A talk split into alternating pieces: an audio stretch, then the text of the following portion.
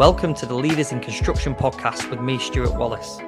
This is where we tell the stories of construction industry leaders from all across the world in hope of inspiring others to show them that anything is possible.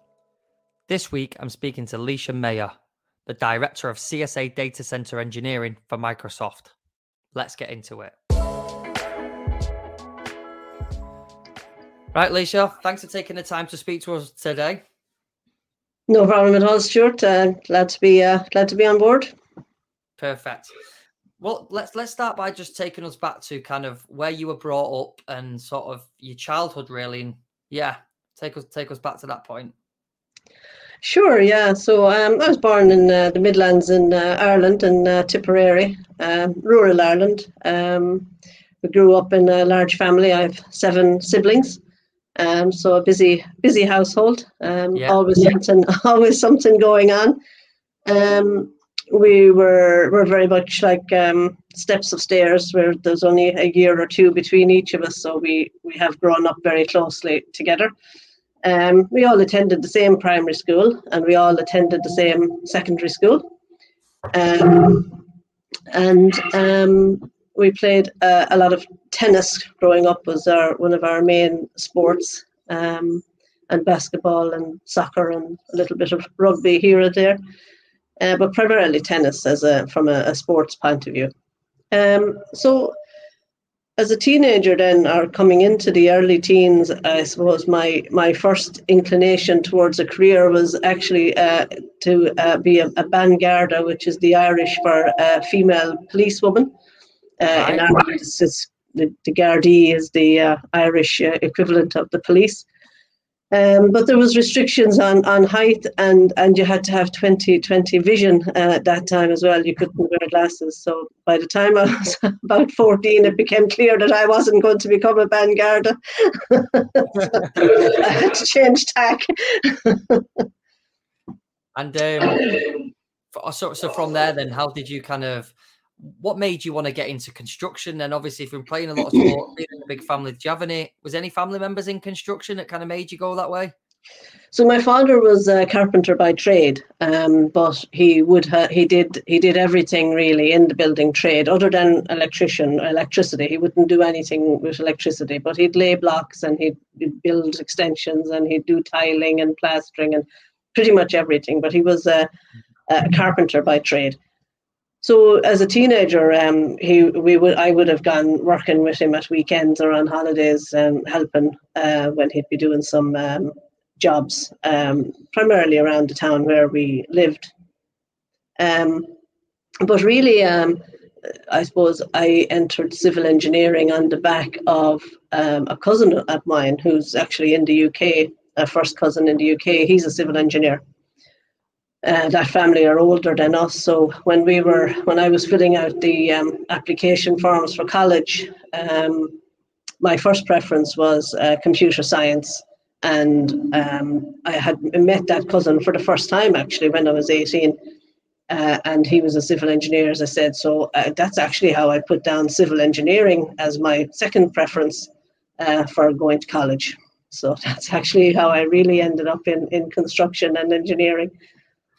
And how does I, I suppose back back then was there was there many females going into construction? I know there's still, you know, there's, there's still not a huge amount really of females going into construction these days. What was it like? What was it like when you were going, you know, starting your career? Yeah, no, you're right. There was very few, uh, and it, it has increased in some areas since then, but there's still some areas of engineering that have very few um, very few uh, female uh, candidates entering.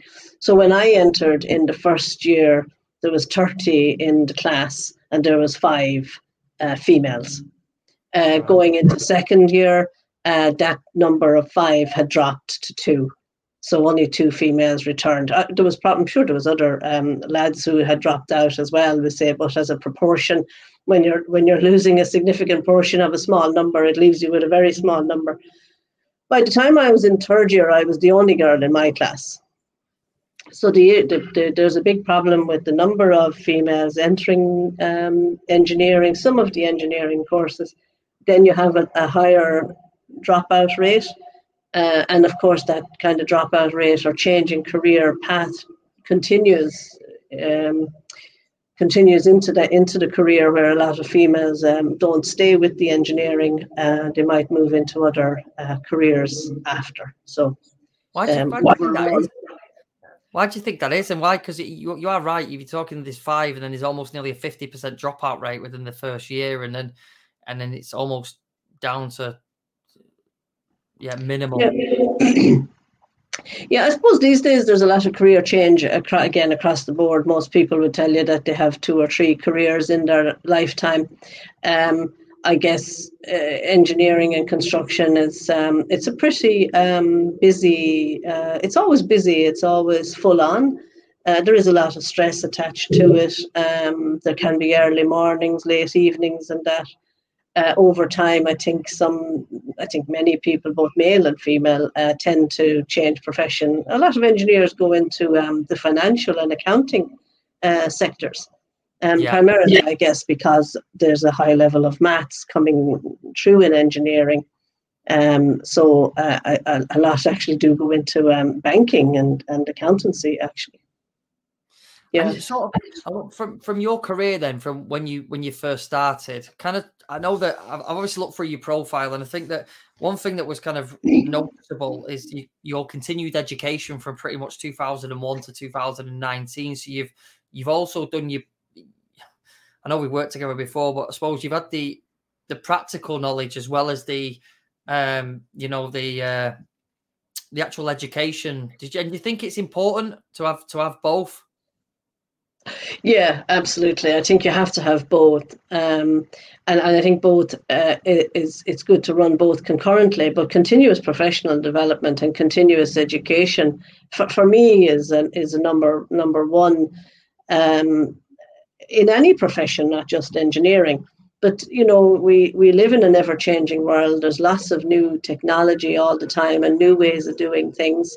What you learn in college at 18 or 19 or 20 isn't necessarily going to carry you all the way through now until you retire because things are ever changing and improving um, and, and software is getting better, technology, looking at things differently.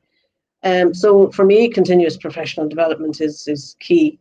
Um, I suppose another reason that I've spent quite an amount of time studying while working is that when I went to college, I went to, and I did a certificate course, which is a two year course. Yeah. And yeah. I took a year out and did some work experience. I went back and I did a one year diploma course. So they were the only three years that I would have done full time in education. After that, I suppose I was getting older and couldn't uh, be depending on my parents to, to help with, with fees and etc. So I continued working full time ever since, but I did my degree actually part time uh, over a number of years uh, while working full time, and then I went on to do a a master's and then and in a master's in operations management. Actually, I'll come back to that. And then I did a postgraduate in project management. Um, so I think it's important as well um, to extend your knowledge and extend the areas of focus because we can get very focused in one area and then you're very kind of um, limited, I suppose, in the type of jobs that you can take on and potentially limited in promotion and advancement.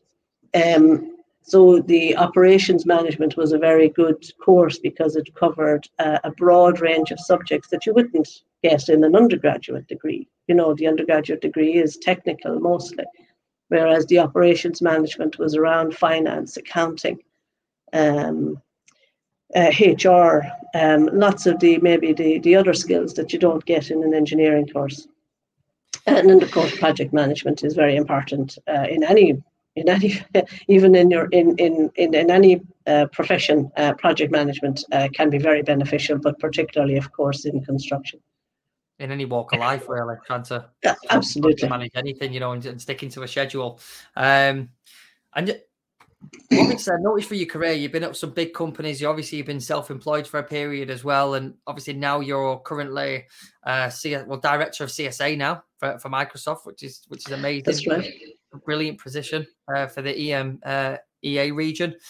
And um, do you think from what we just discussed, from obviously the continued professional developments of the CPD, and then also um, the roles that you've taken on over the years, do you think them combined, and especially the education, has really helped you get to the position where you are now? Do you think without the education, you may not have reached it this far? Would you would you say it stands you a for anybody listening that might be sat on the fence wondering to go and pay for that course, to go and do some late evenings? Will it? Do you think it definitely puts you above the next candidate to try and get into that position? Do, do, do people, do clients look at that? I, I, firmly believe that it does, um, Stuart, and I think it has um, assisted me in my career development. Um, after college, I started out working for a small house builder in Cork. Uh, they were doing um, one one off housing at the time. I started off as a draftsman.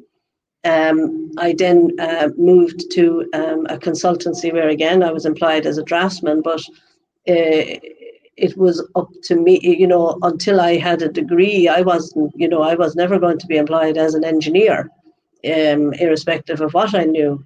So you do need to have the, the base qualifications to begin with. Um, investing in yourself is really important. Investing in your career is important because those are the, the the the items, as you say, Stuart, that sets you apart from another candidate.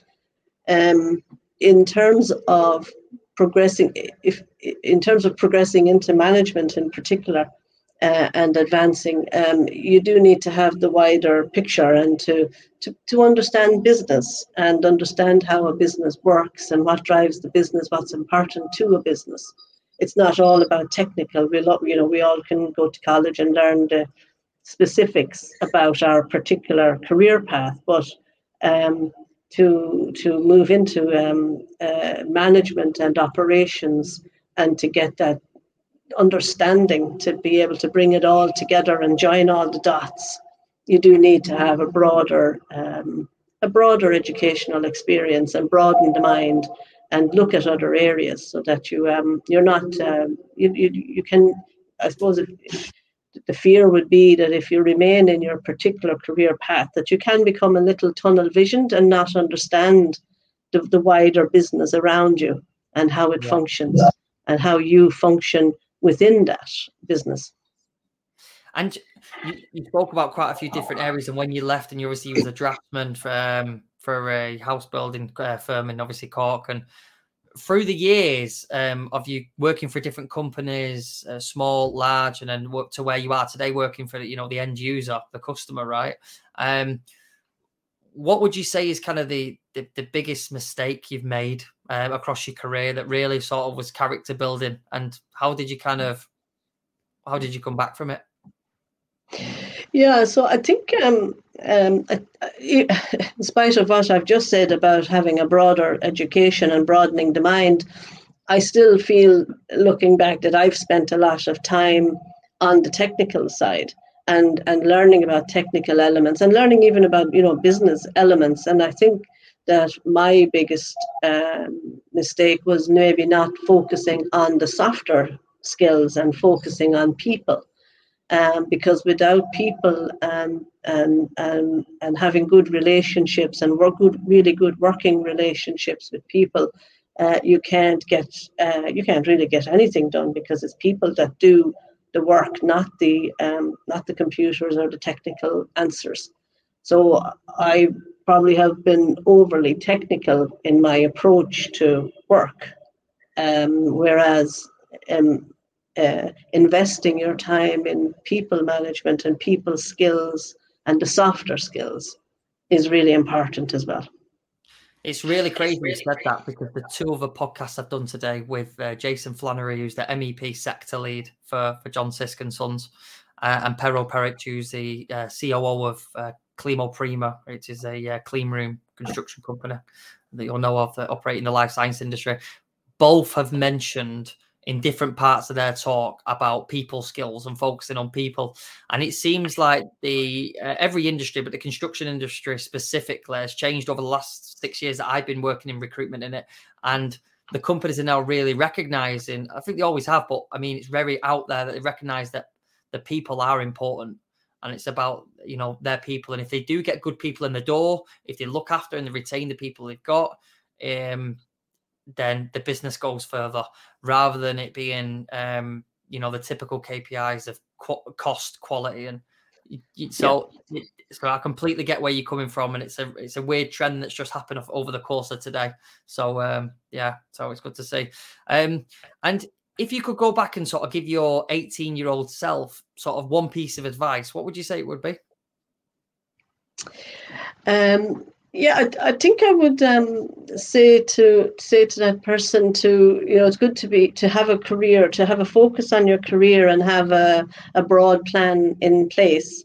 Um, but don't let your career take over. You still need to have a life outside of your career. Don't overdo it. Uh, life is short. Um, spend time outside of work. I would say have at least two hobbies that forces you to finish at five o'clock every day and and and not work weekends etc because the construction business will consume you if you let it. Uh, it, it's a 24 hour job if if you wanted it to be but none of us can keep working like that ever. But it always has been in my experience there's always so much to be done. So you have to you have to manage your time very well be career focused um, work hard play hard really is what i'm saying and do you know what? I, I completely agree with you. I think one thing you start to realize, and I've only realized this at a younger age, really, I suppose, is that I, um, you know, obviously I've recruited for the construction industry, so it, it, mirror matches what's expected and what's needed, and it's just ongoing, it's constant, and you can have a great month from my eyes, and these companies are looking for 10, 15, 16, 17, 18 people in a month, and then you work late nights until stupid o'clock and you you'd miss time with family and everything. And then the next month they want the same thing again and it's just a constant cycle. So you've you've kind of i suppose you're completely right you've got to get the balance right and you've just got to get something that works. I think we all expect there's going to be times where you have to put it in and and there is certain times that you have to go above and beyond but yeah. Eh, i'm probably right by saying as well that cons- if that's done consistent consistently you just you, you end up going into a burnout situation, don't you? You do absolutely. No, you no. We're all human. We we can only do so much, and we need our downtime. And uh, both the, the body and the mind and the emotions need a rest and need a change. Uh, as they say, change is as good as a rest. So that's what I'm saying about having a hobby that it forces you to to log off at five or half five, and you know go and um, go to your training session or um, you know go and uh, be a volunteer with the local kiddies football club um, once you're committed to something then you'll go and do that. If you're not committed to something you'll have a tendency to stay online and to stay i'll just finish this i'll just finish that and before you know it it's nine o'clock you know? So um, it's for especially today now in, in, in the current offline uh, or online world i should say where many of us are still uh, or can work from home, and it's great uh, in a lot of ways. But we probably are all doing more hours than maybe we would have in the past if we were logging off and getting into the car and going home.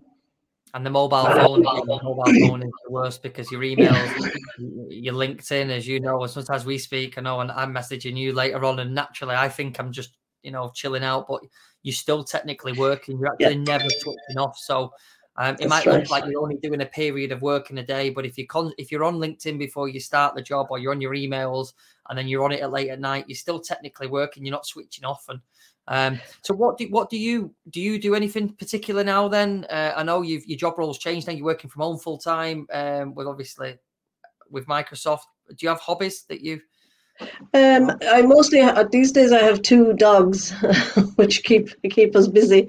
So we have a a, a, a three year old dog and a, a two year old dog. So uh, they need to get out and about. So they force us out of the house and force us to get out and do at least a walk every day. And at the weekends, get them to the the doggy park to give them a good run off the lead and that. And we still have a teenage son who's big into sports. So there's always a match to be watched on on Saturday. Um, and then Sundays typically downtime or maybe heading to see family and, and, and friends on a Sunday, you know. So what Sunday? Um, what Sunday? Uh, my son plays rugby and Gaelic football. Ah, nice, nice. Yeah. Um, do, do I dare say who he plays for? Oh, he plays um, uh, Gaelic for uh, Templeogue uh, Synge Street, and he plays rugby for the school. Wow, brilliant, brilliant. That, that obviously you spend a lot of a lot of your weekends then, obviously going to going to watch him. Yeah, that's it. Yeah, because there'll be often two matches. There could be a, a, rugby match and a game match on the on the same day, even. So yeah, brilliant, brilliant. Obviously, you just mentioned about um, obviously you go you you you walk the dogs. I always, I'm always very um, intrigued by especially people that have you know gone to high places in their careers directors like yourself and what their typical morning routines are like and have they changed over the years? Because if you look at they say success leaves clues right? And if you go in and if you're a lot of people kind of have a specific routine to make them stay disciplined and in order. Do you have do you have like a morning routine that you stick to usually well, I suppose my morning routine is dictated by the school run. um, uh, so has been, I suppose, for uh, uh, 14 years. So it might have been the, the, the, the creche in the first few years and then the school run ever since. So while these days it's somewhat easier in that I'm only dropping to a bus stop, uh, it's still a certain time that, you know, we have to be up, we have to be out yeah. uh, and then back at the house for eight or half eight, ready to kind of log on at nine o'clock. I do tend not to log on before nine o'clock because you know otherwise you'll you will you will be on all day anyway.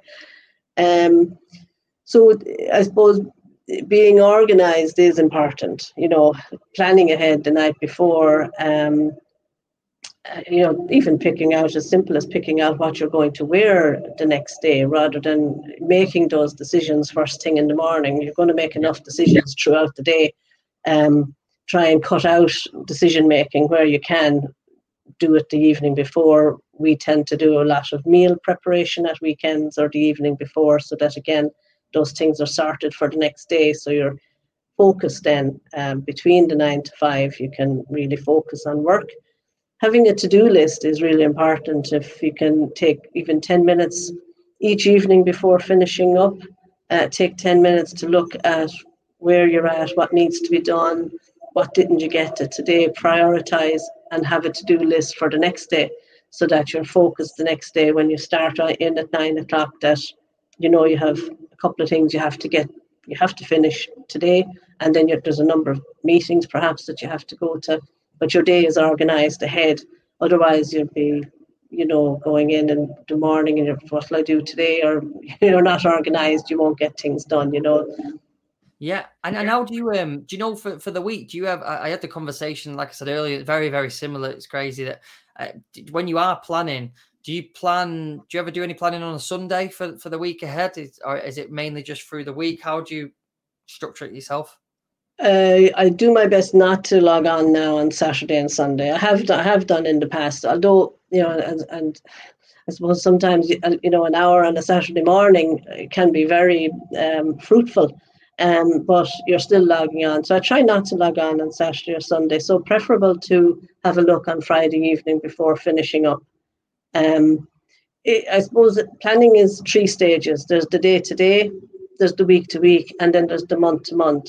So if you can sit down uh, each month and have a look at what's coming in the month ahead, and have a, an overall plan, and then week to week, you know, have an overall week plan. It's it's going to change, of course it is. Things are going to come up, or meetings will get cancelled, or something else will move, or something else will come in. But if you have an overall plan, you have some hope of, hitting some of those targets uh, and then a day-to-day plan. So you're kind of looking at the bigger picture on a monthly basis, and then reducing that down to maybe a weekly basis. But and certainly then on a day-to-day, you need to be having a look at where you are and what's your priorities, because priorities do change, uh, and things do come into play that maybe working there yesterday. There's an emergency that needs to be dealt with. You bit of firefighting, but the more you can plan ahead, hopefully, the less firefighting that you're going to be doing. Yeah, I think like it's important to have a, an, an, overall game plan, but you but at the same time you've got to be quite fluid because things can change and you've you've got to you've got to adapt. But I think having no plan is where the I know from previous from not having a plan and then having one is where the anxiety creeps in because everything yes. seems to crumble then and you and then you can imagine when you are not planned, that's when everything comes in like buses. Right, it's just it, it just all gets dropped on, and you and you really don't know how to cope with the situation. And I think one of the biggest things I can imagine, especially doing your project management course, and that that's probably something that really probably helps with an organization structure. I can imagine. Yeah, so from a project management point of view, it's um, very much focused on, um, you know, four or five or six key areas. And those kind of six key areas can be applied in any job that you do, which is, uh, you know, cost. Of course, every every every job you're in, there's cost, schedule, quality. The three of those are always um, scope, of course. What what are you actually doing, or what's what's the scope of, of the, the task at hand, or the scope of your job? uh, or the scope of your department. Um, depending on your role, you need to understand what the scope is. Um, but then there's HR issues, there's procurement, um, and there's there's the day-to-day execution then of all of those things. Communications is something that's very important. Often, communications is something that can be um, that can create a lot of problems. That had the communications been better, those problems wouldn't exist. Um, and communications, of course, is a two way street. Um, so yeah. keeping in mind to keep people informed of what you're doing, but to also ask others, you know, what they're doing and how they're getting on and etc. And to, to have those conversations and um, uh, conversations or verbal communication is often clearer than you know uh, email, which can be um, use up a lot of people's time and, and still not be very clear um, would you say um, quite a lot, which is, and you said it's notably, it's it's paramount that you need good communication skills now, especially dealing with people. It's the softer skills. What would you say is probably, say, a couple of key strengths that you would you probably you need to have to be in a role like yours right now? Like, what would you say? Like, obviously, you might have looked at things differently, like you said in the past, because it was all technical. But what would you say is probably two key things you would you know, you would generally say you need to have them to, you know, to be in a position of the director of CSA within a, you know, mm. within an end user? That's a, that's a good question, Stuart. I would say that um, positivity um, and and energy, uh, I think, are two key um, traits as a as a leader and a, as a manager. Because again, um, particularly in construction at the moment, things are extremely busy. Um, and um, the workload, you know, looking ahead, the workload is is is, is large, which is great. It's fantastic. Um, but you, you do need to keep people um, energized um, and and to ensure that people uh, don't um, get overwhelmed. Because if the energy is there and there's a positive attitude to the work and the workload and working as a team and spreading the load, that will bring everybody along. And if everybody is energized, people will be more focused uh, and um, dedicated to getting through that workload together and, and lean on each other a lot. What do you think are sort of the what are the biggest challenges do you think the industry is facing right now? A skills shortage uh, is is definitely the biggest uh, challenge um, that we have. There is a skills shortage across all of the disciplines in um, engineering and architecture at, at the moment. Uh, I don't know if that's stemming from the global crisis that we had in 2008 9. Um, subsequent to during that t- time, many many people left construction and changed jobs and haven't gone back into construction and engineering and architecture in particular um, and I think because when there's a recession like that, and it was the construction industry that was very badly hit, you you you don't have as many um, students entering college, so therefore you don't have the graduates coming out at the other end. So even though the global recession is uh, 2009, 2010, um, the effects of that I think are still being felt um, in construction and engineering. So yeah, skills shortage. sorry, uh. There's definitely a skills shortage, and and it's that experience because it takes a number of years to build up experience. So that global crisis has been um, has hit us, I think, in three ways. One, people have left the industry. Two, yeah. people have entered college, so you don't have the graduates and those that have entered subsequently are still graduates or young young engineers and architects that just don't have the experience yet because you know the time they haven't had the time to build up that um, experience. So there's there's a triple a triple blow there i think in uh, engineering and architecture. And and sometimes as well it does take a certain amount of time just to obviously Uh, it's not always benchmarked over time. Sometimes you can get people that have been in the industry for five years that can do what somebody can do with 10. I don't always mean that, but it does, yep. I do, it, does kind of say to become a professional. I read the other day, it takes 10,000 hours. Right. That's, that's very specific. That's a lot of hours. Yeah. It's very specific. I worked it out to be roughly around about five years. I think. Yeah. Right. Yeah, well, that makes sense. Five years would add up. So five years would make sense. Um, and and of course, everybody is different. Um, everybody advances at a different pace, and everybody has something different or unique to offer. Some people will be excellent at five after five years. Most people will be uh, around a similar development stage after five years, and some will be maybe just they'll have the, some level of development, but maybe a few more years would be beneficial. But that's to be expected. We're not all the same. Um, I would say that um, in terms of experience as well, um, having a broad range of experience um, is also important. Like spend a couple of years um, spend a couple of years in your particular area and build up um, that expertise but but broaden the mind then and try and move into different areas like i said earlier i started in in housing um, but then I, I changed companies and I, I went and I, I worked on uh, commercial projects, on industrial projects, um, on railways, um, and and data centers, of course. Uh, I've worked on schools projects. Um, you know, the, the broad range of experience that I've uh, had the opportunity to work on has also been of great benefit um, to, to me and to my career, and again, in broadening that uh, experience and expertise in different um, areas, you know. Oh, I was going to ask you that. Why, obviously from the different industries you've worked in, what do you think?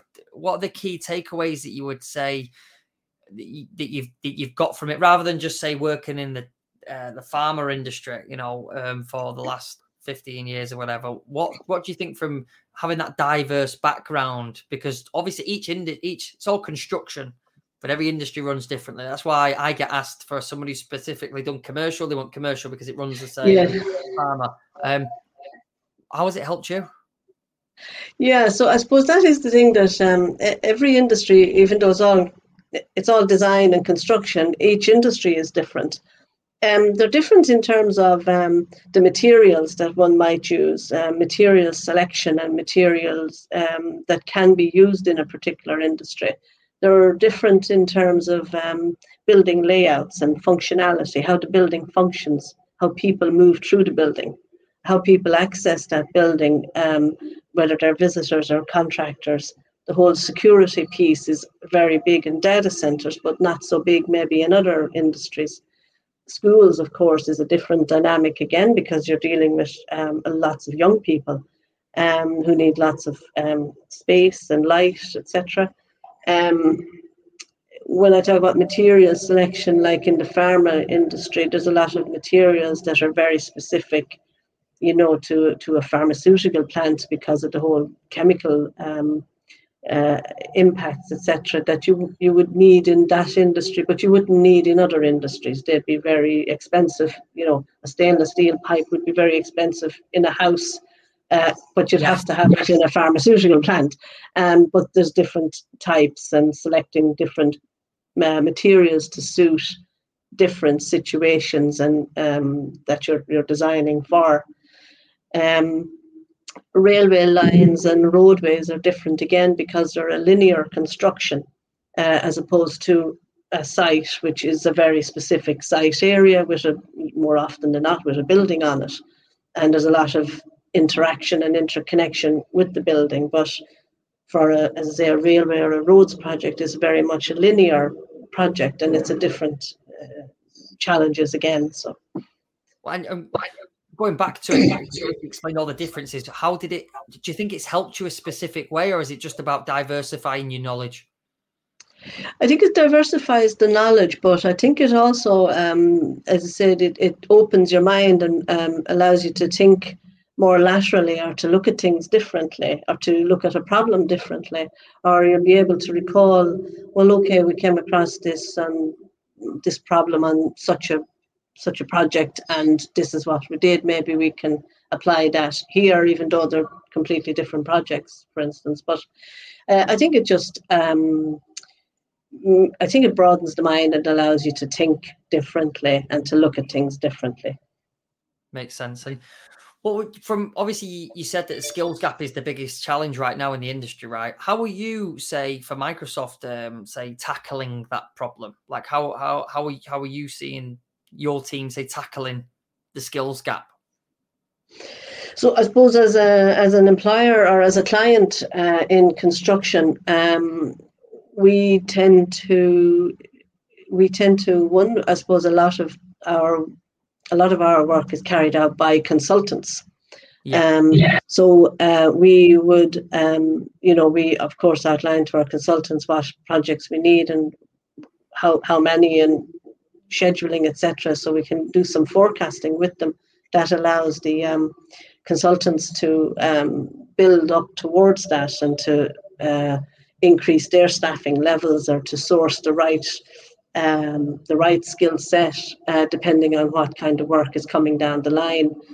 Um, as an employer or as a client the, in construction, we'd have people employed at various levels um, where we can, you know, um, take in from, you know, we take in interns um, and uh, bring them on through the industry. So there's a level of education in house. Um, depending on the area that you're in, um, it can often be very experienced people that we'd be looking for. So because we're um, quite busy and we're scaling um, at a high rate, we would be more inclined at the moment in the design side towards um, experienced people because we need people who can hit the ground running in order to scale the business. But the construction side, of course, then um, is uh, very much um, uh, a range of, of people of different ages and skill sets and experience and expertise. Using technology, of course, is is one of the key areas that we need to employ more and more technology to uh, counteract that uh, skills shortage. The more we can do with technology, then um, you know the the the, the less um, reliant maybe we are on individual um, people. So, for instance, if you take um, uh, geographical information systems, if yeah. one is looking at a site, um, if I'm sitting here in Dublin and I was looking at a site in Spain, uh, you know, a geographical information system can can provide a lot of data about an area. Uh, I don't have to go to Spain to find that, or I don't have to have boots on the ground necessarily. So especially in the early stages when you might be only doing say site selection or something you Saves know a lot of time yeah yeah. And and travel and expense. But uh, if you go if you pursue a site then of course you have to visit. And of course the construction team have to be have to have boots on the ground. You, you still need people on the ground to build everything. There's the technology isn't going to build it for us. We still need people there. Maybe not now.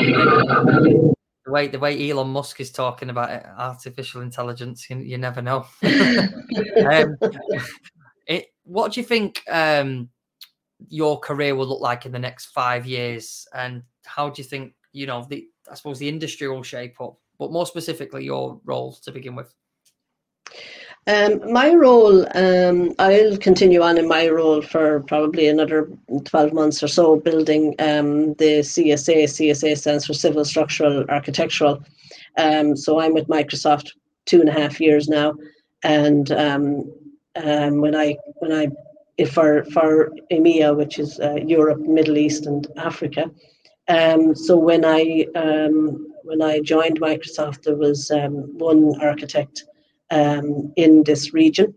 And then I joined. There was um, I'm a civil engineer, so there was two of us in CSA.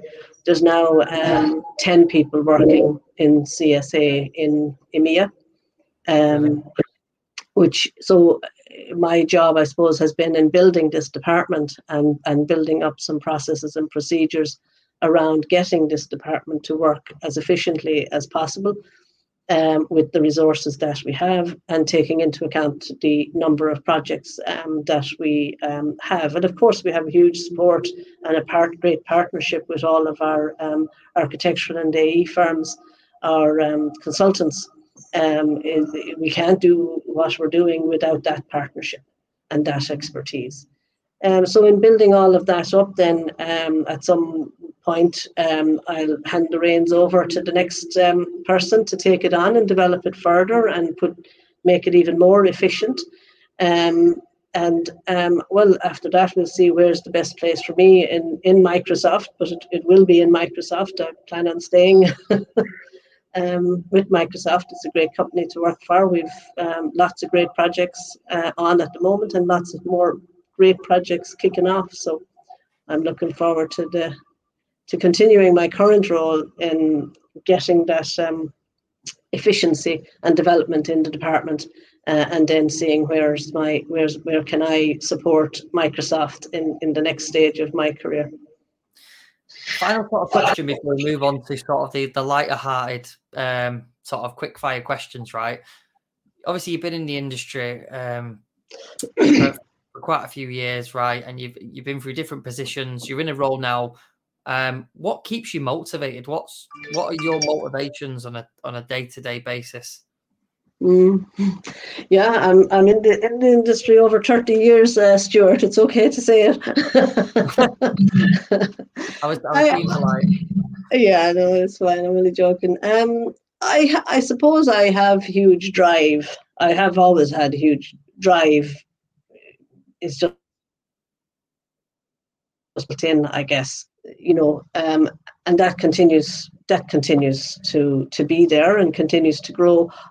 I personally, I have a great interest in everything. You know, I'm, I I studied civil engineering, but I have an interest in everything. I, I'm interested in the business. I'm interested in how business works. I'm interested in in in learning more about management, learning more to be a better leader, um, I'm interested in supporting others, you know, as I, you know, at the tail end of my working life, you know, seeing other um, people coming along now and, and thinking, well, is there anything I can do to assist or, you know, and, help them to get to where they want to go quicker um, or better. Um, so there's lots of motivating factors, but I guess um, the motivation is probably inbuilt to begin with. I think. Where's that growth mindset come from then? Where's it? Where's it come from? Is it, you, you know, there is so many people that I see that all follow the same. They've got the same mindset that they do have things that motivate them, but they're generally just like it's hard to say. You know, you obviously are doing this for your children and your family. You you, you do things one hundred percent for that but you also do it a lot of people do it for just the basis of just being interested in things and it's not just one thing it, like you said it can be multiple different areas or anything and everything that you can sort of learn where does that come from does it when did it mm. start that you became like that was you always like that was it yeah i think it's an appetite for i think it's just an appetite for um, achieving um, it's it's it's a, yeah, it's an appetite for achieving, for constantly achieving something and constantly um, working towards something, but but but achieving it. Because if you don't achieve it, you could become demotivated. I my earliest recollection of being very motivated was probably around 14 um, coming up to the first state exams in Ireland so we'd have two state exams uh, the first one when you'd be kind of 14, 15. And at that point, I decided I was going to college. That was all I knew. I didn't know what I was going to do then, but uh, my motivation at that point was that I am going to go to college because that wouldn't have been um, uh, going where, where where I grew up, um, and, and even in my secondary school, um, very few people would have gone to college in the first instance. You know, I would say in my secondary school final year, again, 30 odd people in the class. I think, as I recollect, there was six or seven that went to college. So it wouldn't have been a common minority. Yeah, very, yeah, very much a minority. But I had, I had made that decision at some point around thirteen or fourteen, um, and that was uh, that's the first time I recollect being really driven to do something. And and of course that meant studying for the next number of years to get to because our second state exam is when you're 17 18 that's the one that decides what, what college course you get so um but yeah it's about achievement but i would also maybe say to younger people um it's good. It's you. It's, very good to have that um, motivation and to have that drive to achieve. Um, be careful that you don't have a constant drive to achieve because you achieve one thing and then what's the next thing and you're always working towards something and you're always trying to achieve and you never really get there if you're not happy with take the time to be happy with what you have achieved. Such a so celebrate. it's such a balancing act because everything everything in life seems to contradict because you work hard to get where you are but you can't work too hard because then you become burnt out and you've got to be happy with where you are but then if you're happy you, and it's a real it takes yes. I, I know from my own personal experiences, sometimes you have to, we've all been burnt out. And I think you need to sometimes, until you know where the ceiling is, you can't dial it back. If you, mm. for me, that's what really worked for me is really going, hitting the ceiling, dialing it back 20%, and then staying at that level. And that was the easiest yeah. way to put it until you know you've hit the ceiling, you don't know how hard you're working. And I think that mm. that and, and, and obviously from from from what you've just said. I think for because you was achieving from an early age as well. I think that it's a habit more than anything, right? So yeah. when you create the achieving habit, it, it you start that you start the motivation because I wasn't always motivated. I, I, there was traits of it there, but I remember getting a certain opportunity, getting a certain job, and then achieving, and it becomes a bit like a it's a habit, but it becomes it's it's a bit like an addiction. You like the you like the mm-hmm. feeling, the endorphins you get from you know succeeding and maybe weathering a storm that you didn't really like, and then it and it feels good. So it's yeah, it's really useful information that you've just provided for for people kind of listening that you know that are probably going through similar situations that might want to pack it in or you know that, that are looking to how they how they can get to a position of you know where, where they want to be so yeah, um, no, absolutely, and, and it probably goes back as well to a point you made it earlier um, yourself there, um, Stuart, in terms of um, knowing how much is is enough and and and trying to get that balance. And when you have kind of reached a level, just you know, take a step back because there's going to be more. There's always more. There's always more that can be done. There's always more that could be done. Maybe there's people around you that want you to do more but you're only one person and you can only do so much. And next week it'll all be the same again, and next month it'll be all the same again. So you have to find that balance. Um, yeah, no, I completely agree, and I think that I, I, I especially used to let the days affect me. Um, for example, especially in the first twelve months of business, the a good day, a good day could me, leave me coming home in a good mood with the family. A bad day could leave me coming home in a bad mood. So it's very up and down, and um, yeah. it's not healthy at all. So you're ultimately saying that your working day dictates how you feel in life, where you should be happy no matter what. And I think that you, again, it's not easy to do that. We're all human beings. I'm not saying I walk around with a smile on my face after I've had the worst day in the world, but you kind of it's the in any way of putting it, it's all it's the it's the identification of what's going on. So you realize you're realizing what's happening, and then hmm. you actually just trying to train your brain so you don't take as long to come back round. So that's kind of what happens now is I can be in a short mood and then I think just don't take this too seriously. Tomorrow will be a new day. And then you kind of come home and you reflect. But yeah, I think they're the kind of pieces of advice that you just again I'm I, I keep thinking, God, I can't wait to tell my son and my daughter these things because I'm gonna make sure that they adapt quicker. But I don't think they'll listen, to be perfectly honest with you. And I think they'll go through. I think you just have to make your own mistakes sometimes as well, because yeah. you have to feel it, don't you, yourself? You do, yeah. That's the thing. You can only advise so much, but and we'll all only listen so much. So yeah, unfortunately, unfortunately, your kids will, uh, same as everyone else's, will have to um, go through those and make make the mistakes and feel that discomfort and feel that um, disappointment and and hopefully feel those uh, those the, the ups and the downs, but the, and feel the, the joys of achieving as well, but feel the you know the disappointment that maybe something hasn't gone wrong. Unfortunately, that's life. But as long as we're there to pick up the pieces and to continue to advise, um, that's the important um, piece that they have that support. Uh, I think um, as going back there to what you said, Stuart, about um, you know good days and bad days and how you come away from work. And work is a big part of our lives. Of course, it is. It's a third of our lives. It's a third of our day every day. Um, mindfulness is something that a lot of people, you know, are, you know, there's a lot more talk about mindfulness. In fact, my, my own son does mindfulness in school now. Uh, right. that certainly wasn't even a word. I'm sure I never heard of it until a few no. years ago. Um, so I think that's something that uh, would be definitely worthwhile taking on board and trying to do. Uh, yeah, a little bit. yeah. yeah.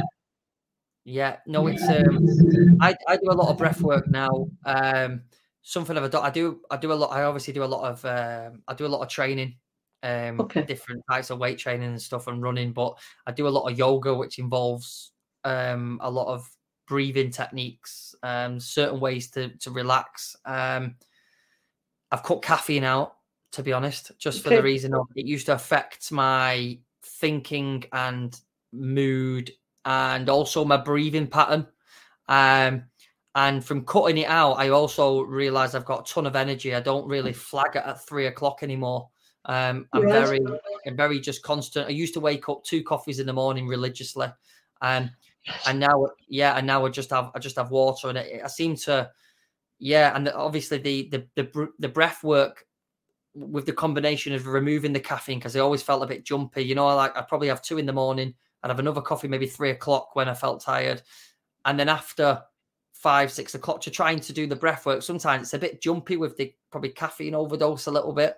Um, yeah. But I've seen a massive improvement from breath work and just when you look at, I had my weird. I had my Apple, so I got my Apple Watch, and I was watching after some exercise of seeing how much your heart rate can drop just by monitoring, monitoring your your breath work. And it's the only thing I don't know. I was listening to something. Have you, you ever heard of the Whoop?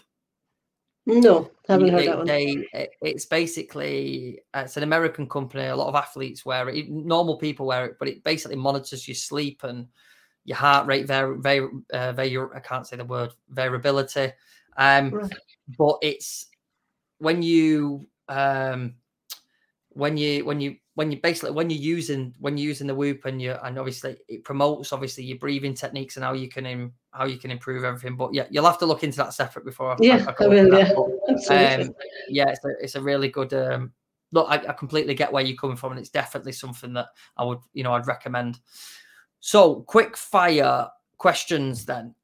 So these are just to give some give to give an example of you what you like outside of work. So what is your what's your favorite film of all time? Uh, Con Air.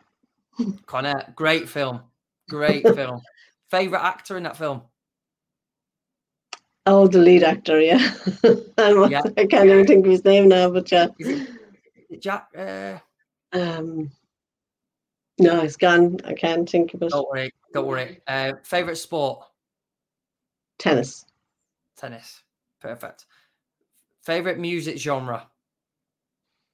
Um, I like all music actually. That's one thing. Um, we were at an opera actually a couple of weeks ago for the first time, which was nice. Right. Um, but yeah, no, any kind of um, any kind of pop, eighties, nineties, even current current music. I yeah, I yeah love all music to be honest. You have to, you have to pick one that was your favorite. Um, probably would have been a big fan of um, Celine Dion. Would have been probably one of the main ones for me. She's come up twice today. Oh, if, if, if, you could have a copy of any historical figure, who would it be and why? Oh, Anybody in the world, they can be alive or they can be dead. um, gosh, I don't know. You've caught me on that one now. Um, an historical figure. Uh, no, sorry, Stuart. I'll come back to that one. You got to you got to think if it's important yeah. that one. Uh, what's your favorite color? Uh, purple. Purple. Favorite meal? um, favorite meal is Christmas dinner. Christmas dinner, right? Okay. Do you have pigs in blanket on there? Got what? Do you have pigs in blanket on your Christmas dinner? Oh no, we don't do those. No, um, uh, a traditional Irish dinner would be the turkey, ham, um, sprouts, carrots, cauliflower, gravy, mashed potato, roast potato, and stuffing. Pigs, you, you need to get pigs in blanket on there because they're definitely the real deal. I promise you. Um, what's the worst sport? What's the sport that you don't like playing or watching? Um, I, I don't understand um, the the bull running in in Spain. I don't see it. right. Don't get it. That's a random one. Um, yeah, I suppose boxing would be the other one. I, I don't. Again, I don't understand people. Yeah, punching the face off each other. Yeah. Um, a TV show that you dislike the most? Oh, any of those live, um, real life things like Big Brother and those kinds of things. Yeah. Reality TV show. Yeah, reality TV. That's it. Yeah, that that's yeah. Are you flicking past that? I don't watch any of that. Yeah, Yeah. I don't watch any of that whatsoever. What would you say the most embarrassing thing that's ever happened to you, even in a work career? Like the most, it could be from when you started to where you are now.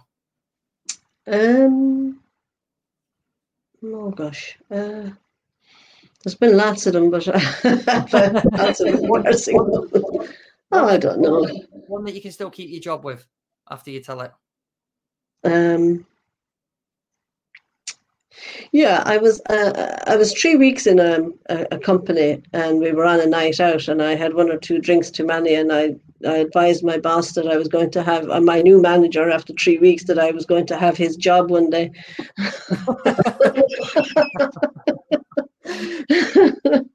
I managed to stay on there for uh, 12 years afterwards, but I didn't get his job though. Probably not the greatest start. Um, if you um if you could nominate right so if you could nominate anybody else that you would like to hear their story and you think they could add value to this podcast who would you like to see on here next? Just one person that you have to name. You don't have to know them. Can be just somebody that you you you see in the industry and you like the way that they look or talk or you want to hear more about them. Um, I'm sure there's lots of people that um, would be very beneficial to chat with. Um, Stuart, um, you can only give one one that you would like to hear um, maybe you should chat to uh, Elon Musk. He's creating lots of controversy at the moment. Try and understand where he's come from and what his drivers are. I would love to speak to Elon Musk. We, we, I'm actually currently, currently doing work at Tesla at the moment in Berlin, actually. However, I don't, think, I don't think I can get close to Elon. So, who do you think is somebody in the construction industry that you would you would like to listen to? It'd be a it'd be a good story.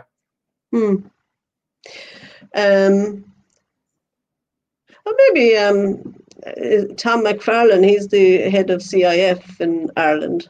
Um, he's come a long background and uh, has a lot of um, industry knowledge and insights. Would be someone Perfect. to chat to. Okay, brilliant. Well, um, look, I really appreciate your time. Um, I think, yeah, it's been a, a great conversation. I think some of the some of the points that you've covered have been excellent, and I think, yeah, the listeners will love it, and you've definitely inspired a lot of people. So, thanks for your time, and uh, yeah, look forward to catching up soon. No, thank you, Stuart, for the opportunity. Nice to talk to you. Take care. Take care. Cheers. Thanks for listening to the Leaders in Construction podcast with me, Stuart Wallace. I hope this episode has inspired you in more ways than one. Until next time.